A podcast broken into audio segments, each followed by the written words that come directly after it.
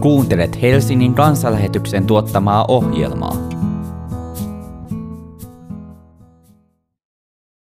Tällä kertaa Mika Ebelin opettaa meitä otsikolla Kuninkaasi tulee nöyränä.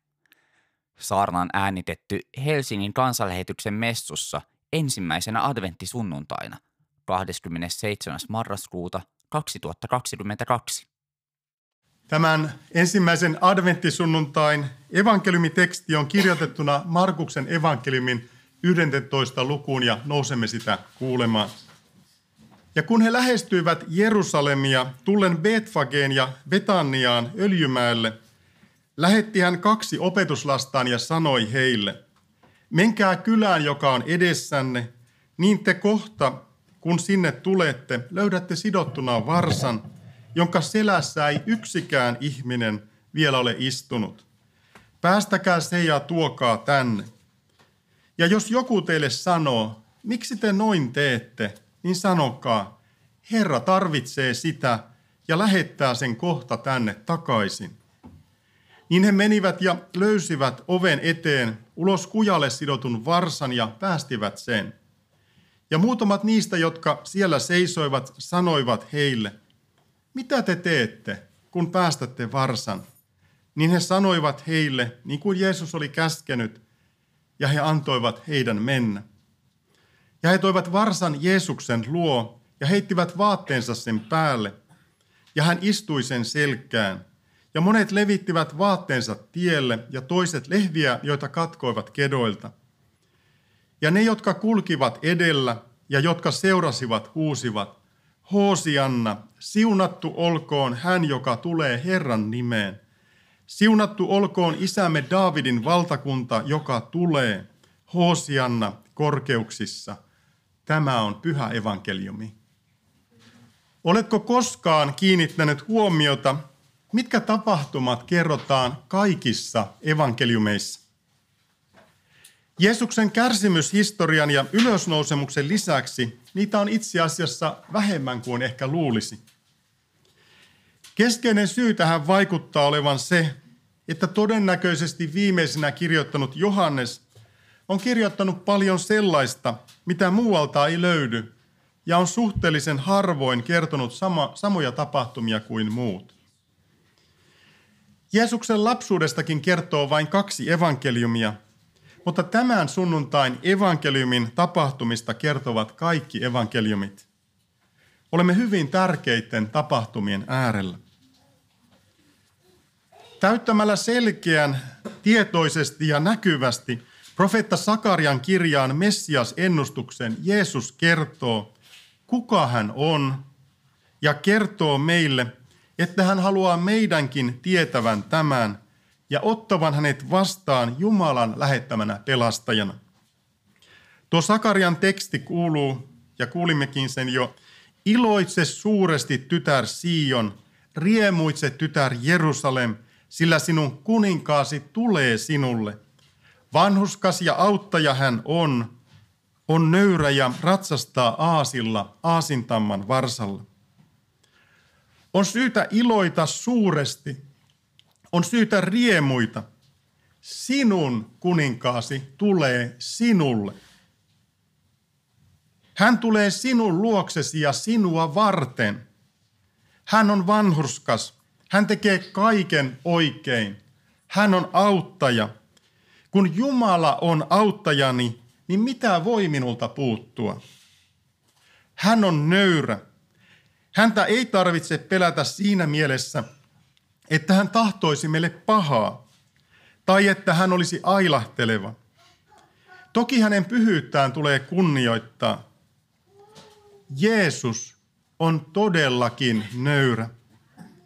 Sellaista nöyryyttä ei kukaan koskaan toista kertaa ole osoittanut kuin hän. Vaikka hän on kirkkauden Herra, hän on rakastanut meitä niin paljon, että tuli kirkkaudestaan tänne synnin maailmaan. Hän tuli kärsimään, jotta sinä saisit olla vapaa kärsimyksistä. Hän teki koko matkan taivaallisesta kirkkaudestaan Golgatan ristinpuuhun pelastaakseen sinut.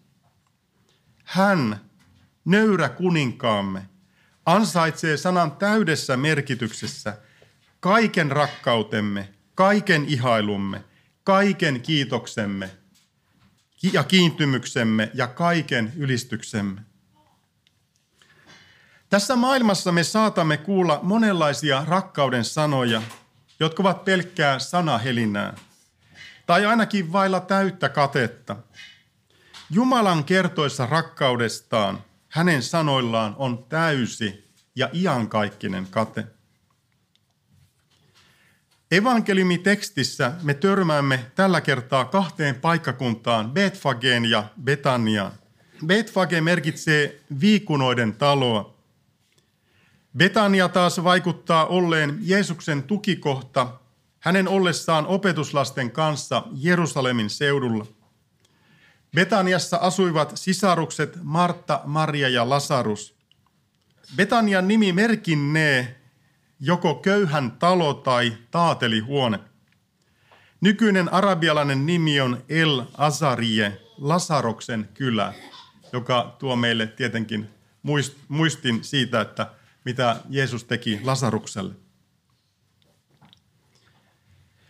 Öljymäelle tulon yhteydessä Jeesus antaa kahdelle opetuslapselleen tehtäväksi mennä edessä olevaan kylään ja hakea sieltä aasinvarsan Jeesusta varten.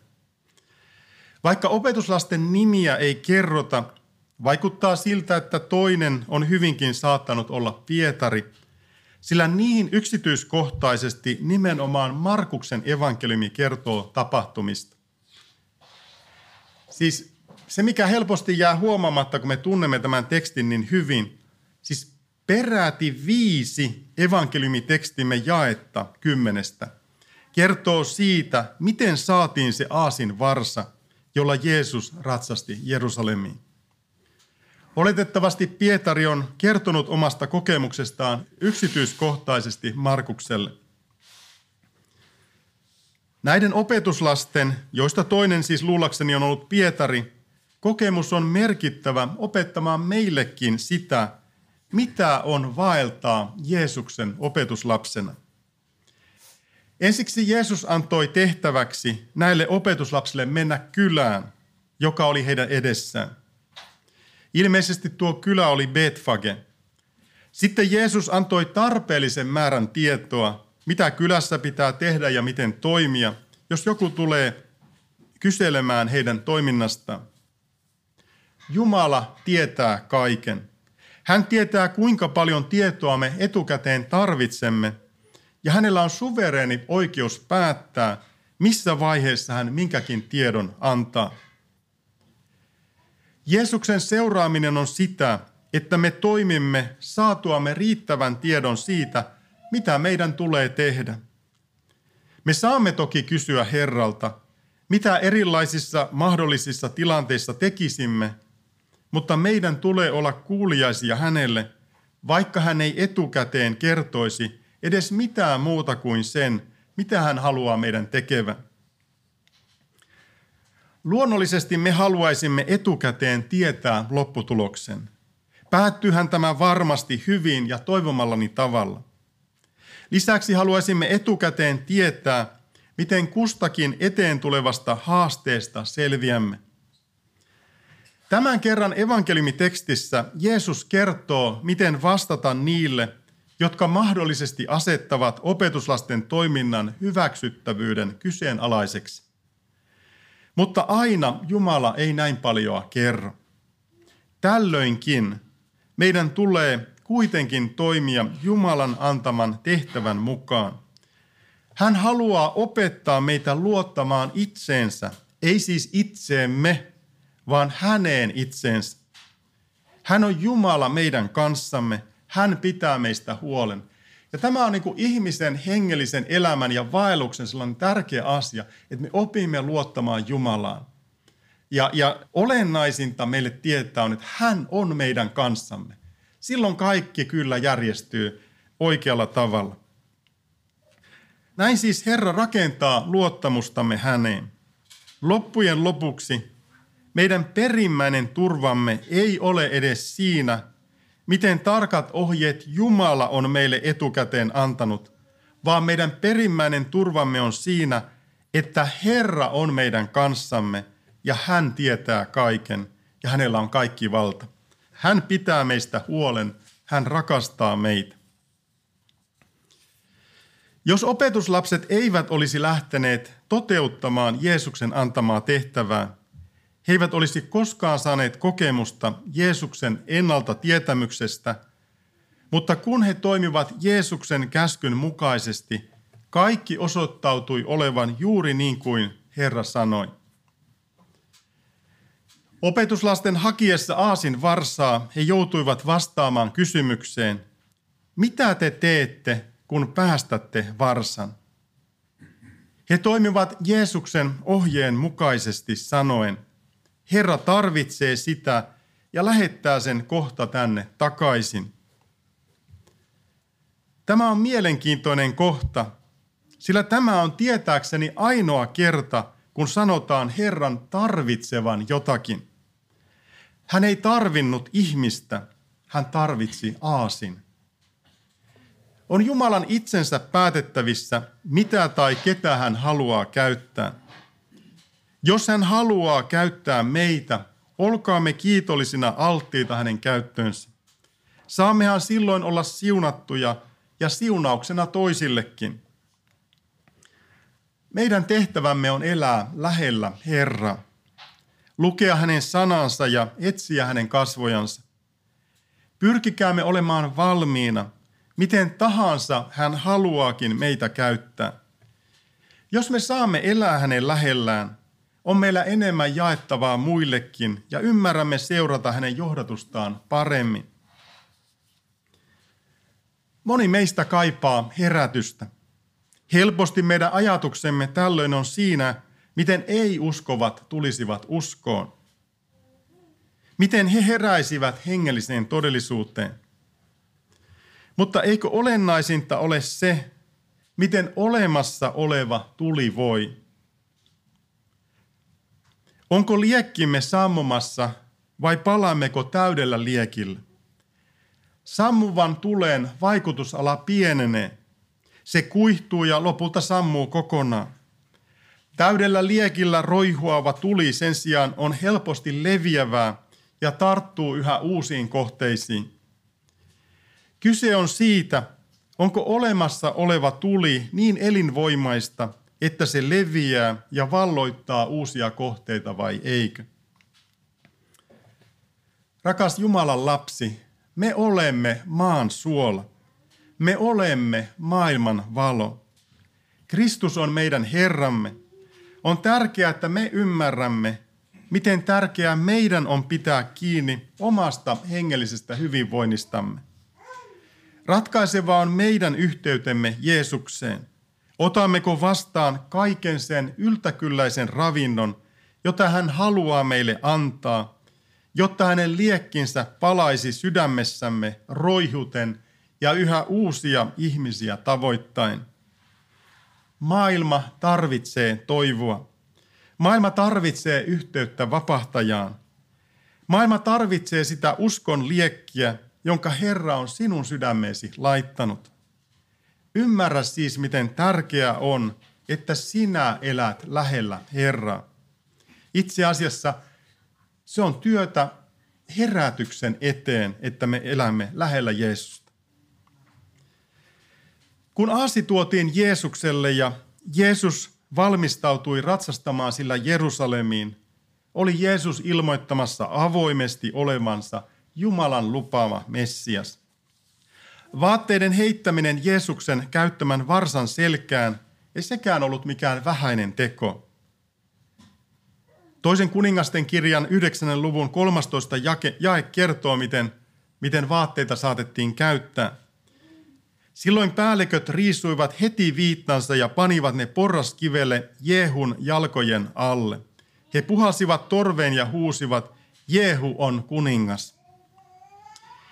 Jeesuksen kuninkaaksi tunnustamisen merkkeinä olivat aasilla ratsastaminen, maahan heitetyt vaatteet sekä hoosiana huudot.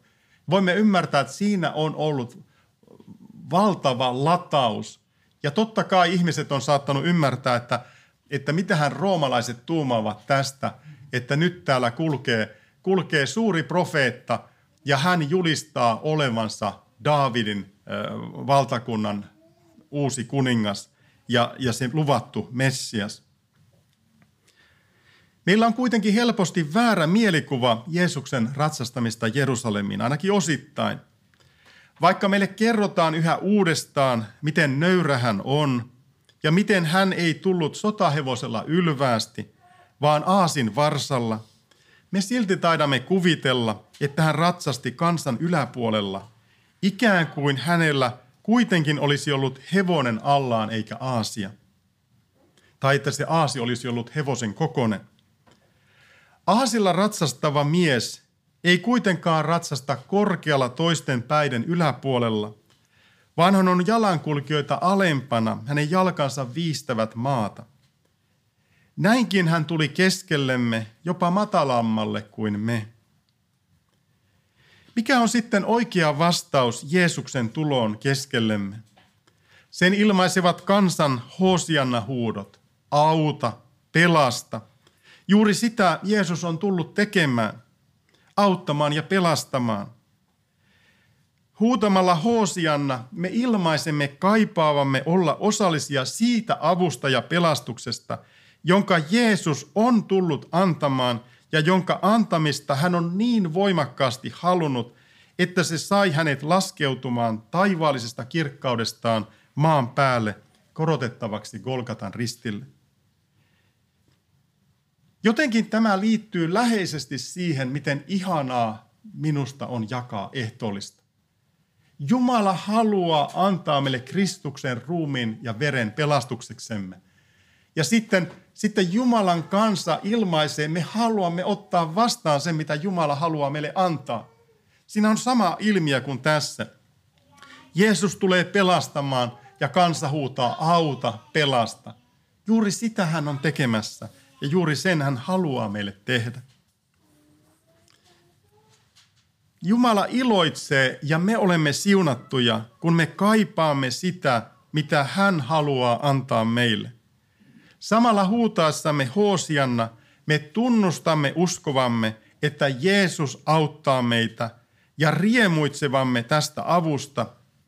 Ja samalla me olemme kutsumassa toisiakin turvautumaan Jeesukseen. Ja sitä paitsi se on niin kuin varsin puoleensa vetävä kutsu. Jos sinä näet jossakin innokkaita ihmisiä, jotka ylistävät ja ovat riemuissansa, sinä mielellään sinne menee mielellään moni muukin ihminen, koska hän haluaa tulla osalliseksi siitä ilosta, mikä tuolla porukalla on. Ja jos me iloitsemme siitä, mitä Jeesus on meille antanut, me olemme, me olemme tavallaan niin kuin tyytyväinen asiakas on paras, paras markkinointiväline. Ja, ja jos me olemme tavallaan niin kuin Jumalan tyytyväisiä asiakkaita, Jeesuksen iloisia seuraajia ja kiitollisia seuraajia, me kutsumme toisiakin mukaan. Tämä ei ole sitä, että niin kauan kuin tavaraa riittää, vaan, vaan kaikille riittää, jotka tulevat pelastus ja, ja anteeksi antamus. Ja näin se uskon liekki leviää. Psalmissa 118 jakeissa 25 ja 26 sanotaan, Oi Herra auta, oi Herra anna menestys, siunattu olkoon hän, joka tulee Herran nimeen. Me siunaamme teitä Herran huoneesta. Psalmit 113-118 tunnettiin egyptiläisinä Hallel-psalmeina. Niitä laulettiin juutalaisen pääsiäisen yhteydessä muisteltaessa sitä, miten Jumala oli vapauttanut kansansa Egyptin orjuudesta. Miten täydellisesti tämä sopikaan siihen, että Herra Jeesus oli tullut juutalaisten pääsiäisjuhlille vapauttaakseen ihmiskunnan synnin orjuudesta. Vapautus Egyptin orjuudesta oli suuri historiallinen tapahtuma merenkin auettua Jumalan voimasta israelilaisten edessä. Kuitenkin vapautus synnin orjuudesta ja saatanan ja kuoleman vallan kukistaminen oli jotakin vielä valtavan paljon mullistavampaa. Egyptin orjuudesta vapautuneet saivat ajallisen vapauden, mutta synnin orjuudesta Jeesuksen tähden vapautetut saavat iankaikkisen elämän. Jumalan auttaessa Israelin kansan Egyptin orjuudesta vapautus koski Jumalan omaisuuskansaa Israelia. Mutta nyt apu koskee kaikkia maailman kansoja. Kuten Jesaja 49.6 sanotaan, ei riitä, että olet minun palvelijani ja saatat ennalleen Jaakobin heimot. Tuo takaisin Israelin eloon jääneet. Minä teen sinusta valon kaikille kansoille, niin että pelastus ulottuu maan ääriin saakka. Halleluja, ylistys Jumalalle. Gulinin vanhasta kommentaarista vuodelta 1944 löytyy mielenkiintoinen tieto. Rabbiinisten lähteiden mukaan uuden maailmanajan tuoja joskus saatettiin tulkita kahdenlaiseksi. Jos Israel olisi hänen arvoisensa, niin hän tulisi taivaan pilvissä. Jos taas arvoton häntä vastaanottamaan, hän saapuisi köyhänä ja aasilla ratsastain. Me olimme arvottomia ja hän saapui aasilla ratsastain. Kun tämä Jeesus kelpaa meille, kun turvaamme häneen, kun hän saa antaa meille kaiken anteeksi ja puhdistaa meidät, me saamme turvallisesti odottaa hänen tuloaan taivaan pilvissä, kun hän tulee ottamaan näkyvänkin kuninkuuden. Rukoilemme. Rakas Herra Jeesus, oi Herra, auta, oi Herra, anna menestys. Siunattu olet sinä, joka tulet Herran nimeen. Anna meidän elämämme olla sinun ylistystäsi, niin että saamme olla siunattuja ja siunaukseksi rakkaillemme pyhässä nimessäsi. Amen. Ohjelman tarjosi Helsingin evankeisuterilainen kansanlähetys. Jumalan palveluksemme eli kansanlähetyksen messu on sunnuntaisin kello 11 Alppipodilla osoitteessa Karjalankatu 2a. Katso lisää kansanlähetys.fi kautta Helsinki ja tule mukaan.